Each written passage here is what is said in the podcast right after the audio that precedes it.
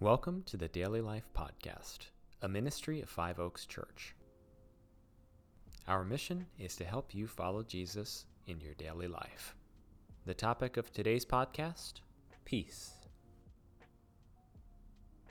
Pray that you would not only experience peace, but also create it. Peace requires peacemaking. One of the key aspects of the word shalom, peace, is setting things right.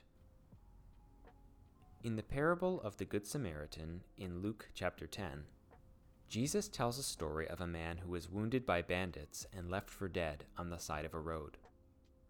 Later, two Jewish religious leaders, who should have been the first to offer aid, pass the wounded man without doing anything. They do no harm to the wounded man, but they also do no good. Eventually, a Samaritan, enemies of Jews and, Jesus' original audience would have assumed, the least likely person to help, stopped what he was doing to save the wounded man. He took the wounded man to an inn so he could rest, he footed the bill, and checked up on the wounded man later. The Samaritan saved the wounded man's life whereas the religious leaders left him to die. The lawyer whose questioning prompted Jesus to tell the parable likely would have assumed that his neighbors were his countrymen, fellow Jews who lived in Israel and shared his language, culture, and sensibilities. Outsiders, like Samaritans, were certainly not neighbors. Yet the lawyer had to admit that the Jewish religious leaders in the story, who by their own definition were neighbors of the wounded man, didn't love him as themselves. Being a neighbor isn't about shared culture, language, or physical closeness. The true neighbors were not the two fellow countrymen who did no harm to the wounded man while they quietly passed by.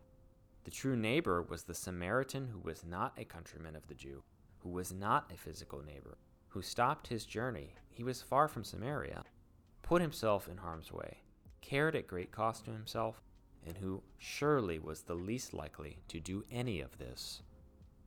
Though the word peace doesn't occur in the parable of the Good Samaritan, the concept of shalom is threaded through it.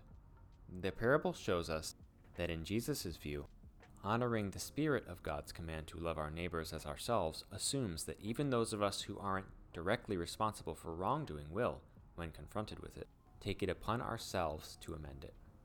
Whether or not we are directly responsible for wrongdoing, Jesus calls Christians to be shalom makers. Jesus tells us, Now go and do the same.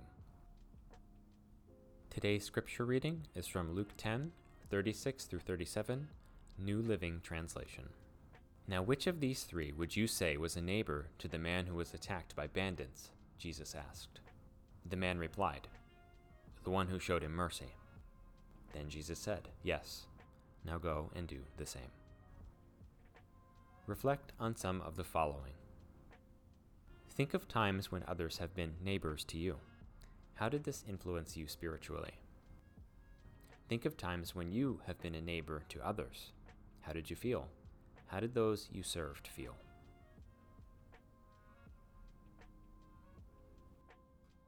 The Daily Life Podcast is a production of Five Oaks Church in Woodbury, Minnesota. To learn more, visit us online at fiveoaks.church.